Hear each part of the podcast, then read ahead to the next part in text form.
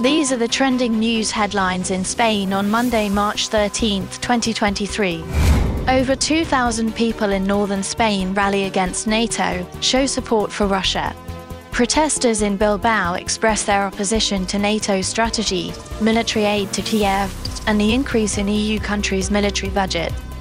They call for resources to be redirected towards social spending and assistance to the population. The rally was held in solidarity with Russia, with demonstrators waving Russian and Donetsk and Lugansk People's Republic flags. The protest highlights Western aggression towards Russia and the need for peace. It took place in front of the Bilbao mayoral building on Saturday. Tragedy strikes in Madrid as a 22 year old man was horrifically stabbed in the heart on Bravo Murillo Street in the Tetuan district.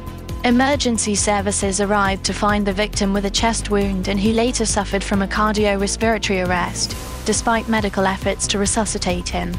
Last year, a 47 year old man also died after being stabbed several times inside a bar in Madrid. Police have not yet identified any suspects in either case. Spain is set to launch its first micro rocket flight within several weeks, according to Prime Minister Pedro Sanchez. The suborbital launcher, MIURA 1, built by Spanish startup PLD Space, is intended to carry out up to four missions per year and they even transport cargo into space and back safely.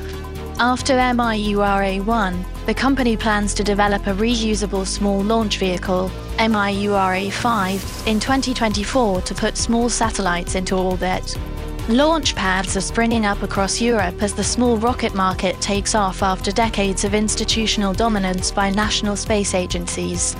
For more trending news headlines in Spain, simply search Ozcast Spain News Headlines in your favorite podcast app. Oscar.